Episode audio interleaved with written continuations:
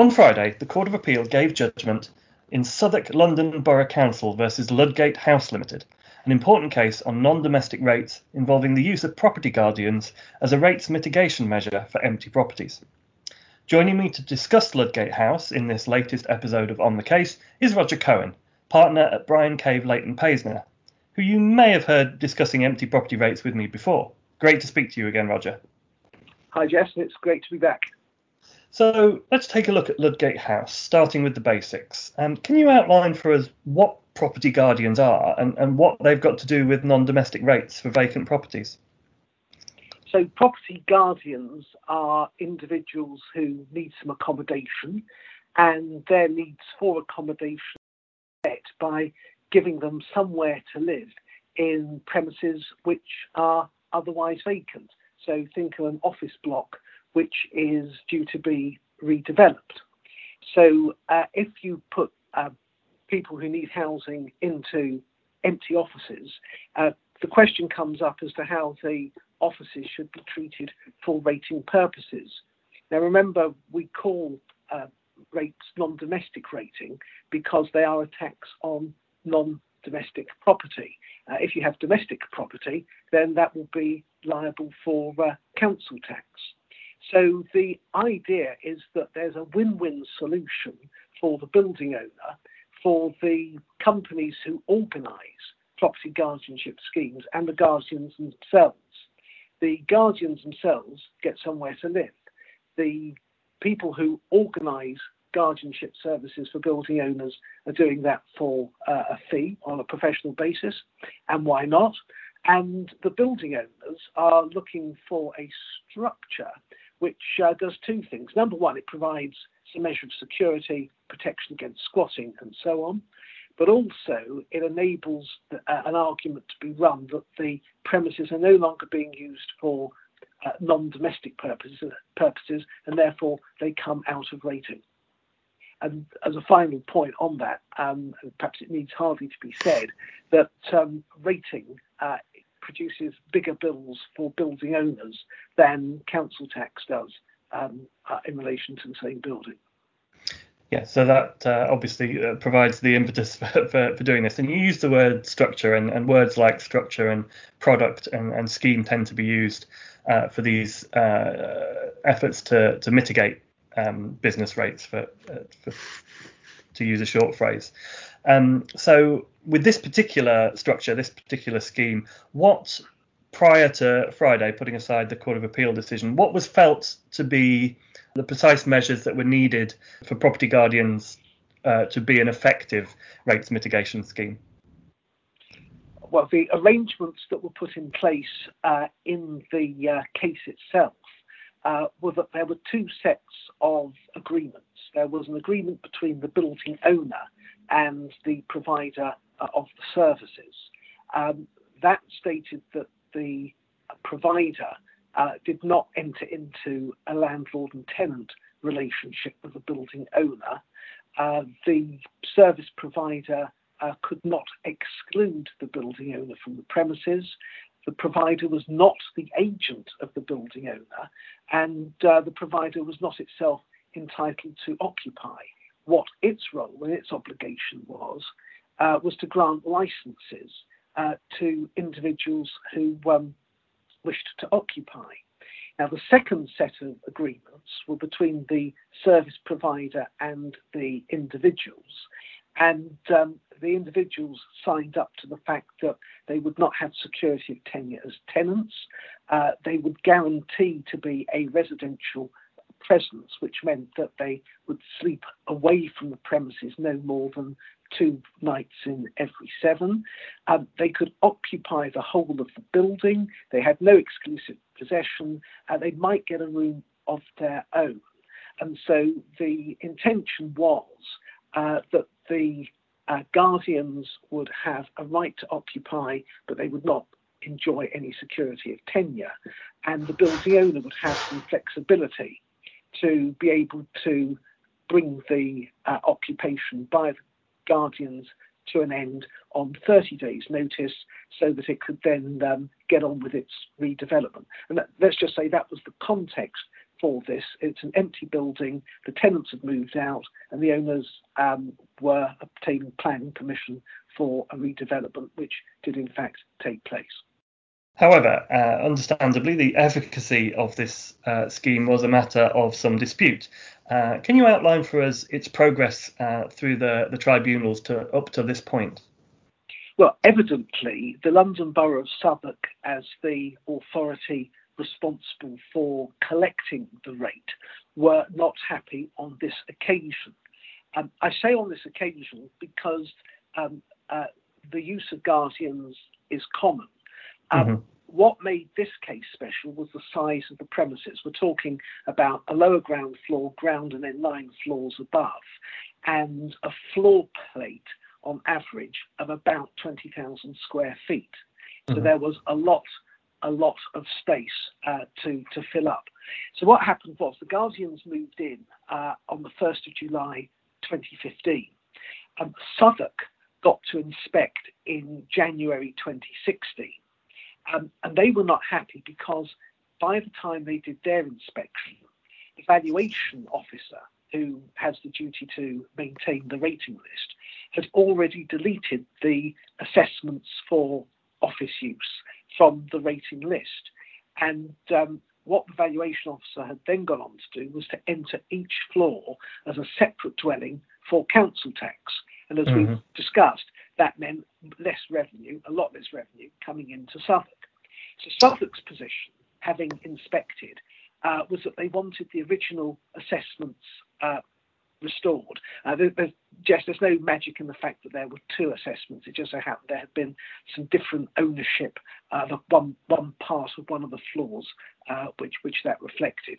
So um, so they so Southwark either wanted the two assessments restored or a new entry showing the whole of the building as something called a composite hereditament.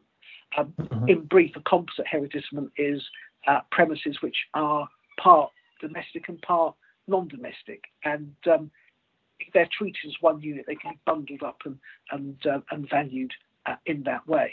Now, Southwark indicated that they would accept a deal under which two and a half floors would be acknowledged to be domestic and therefore council taxable, and the rest of the premises as non-domestic.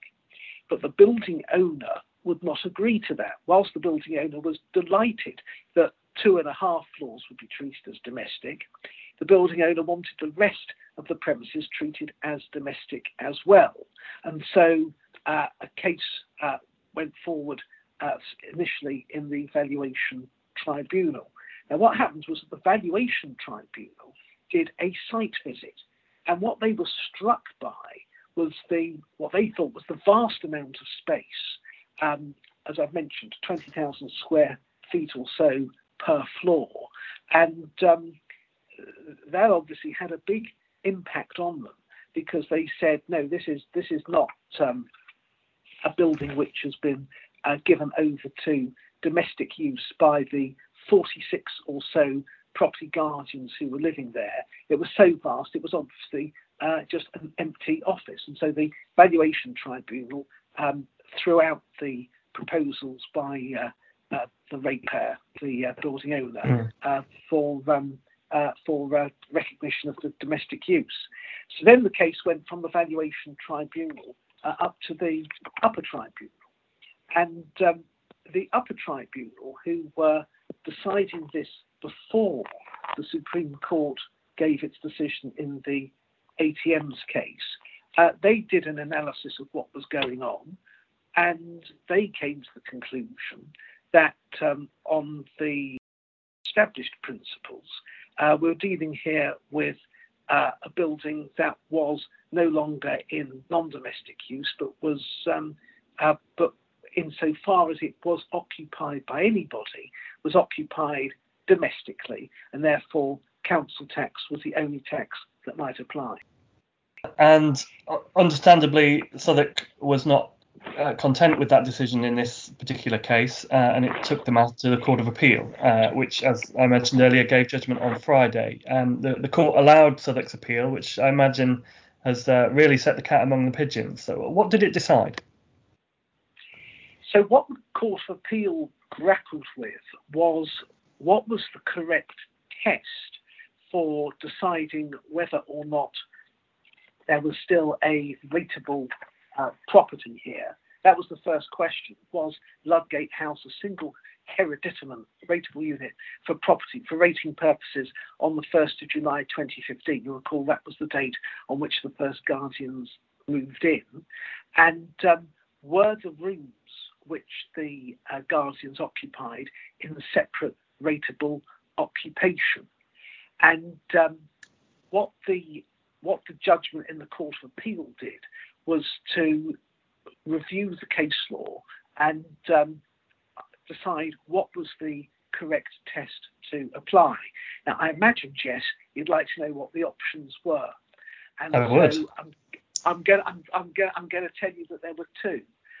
one is the uh, one is the question whether the building owner was in paramount occupation of the building, um, or whether uh, the question was whether the building owner was in general control of the building. Now, it might be helpful at this stage if I was to say a little bit about the ATM's case in the Supreme Court. Certainly, go ahead. So, um, declaring an interest because I was I was um, uh, for Tesco in that case. Um, the uh, the case concerned whether the space occupied by cash machines in food stores should be separately rated from the food store. And um, the Supreme Court said no, because the uh, operator of the ATM machine, which was bank, and the operator of the food store, which was a retail company, they were both on the same side. Um, in the case of Tesco and also one of the other retailers, uh, both subsidiaries in the same group and the services which were being provided cash, mobile phone top ups, uh, and also sales of, for example, groceries were all intended to be to the same group of people. So the store was in general control of the ATM space, and that meant you treated it as just one rateable unit, which was just the outcome that the retailers and the banks wanted. Now, in the Guardian's case, you're dealing with space at the other end of the scale rather than, say, one square meter for the space uh, assembly. Uh, we're dealing here with uh, you know, something like 180,000 square feet. And um, in order to decide whether or not uh, you looked at paramount occupation or general control, uh, the Court of Appeal said that you have to look at what the purpose of the uh, occupation might be. So the question was, what was the purpose of the occupation uh, by the Guardians? Court of Appeal's conclusion was that the Guardians were also on the same side as the building owners um, uh, in, in, in, seeking to provide uh, residential accommodation, uh, a domestic uh, situation, if you like. And therefore, um, you looked at who was in general control. The people who were in general control were the owners of the building, and therefore you had one rateable unit. So we've mentioned obviously that, that the use of property guardians is quite widespread, um, and that uh, so that objection was, was maybe more focused at this particular type of property rather than properties in general. So what are going to be the implications of Ludgate House? I mean, what does it in in in practice mean both for property owners and and for property guardian providers? Well, it means that uh, one's going to have to look at the arrangements by which guardians are provided, uh, the contractual arrangements by which they're provided, to see whether it's possible to come up with a solution that uh, would satisfy even uh, this division of the Court of Appeal. And I imagine that what the property guardian providers and their advisors are doing at the moment is looking at just that. You remember, Jess, mm-hmm. how we talked about the contract between the building owner mm-hmm. and the guardian provider, and then between the guardian provider and the individual guardians. Um, uh, I imagine there's some pretty serious thinking being done at the moment to see whether those contracts can be rewritten so that um, one can achieve the desired result, which is the recognition of domestic use, but without falling into any other traps, for example, leaving the building owner with a fully tenanted residential building. and uh, it's obviously very hard to predict it. A lot depends on on the property owner's appetite uh, for taking things further. But um, do you think there is uh, much prospect of this case going to the Supreme Court?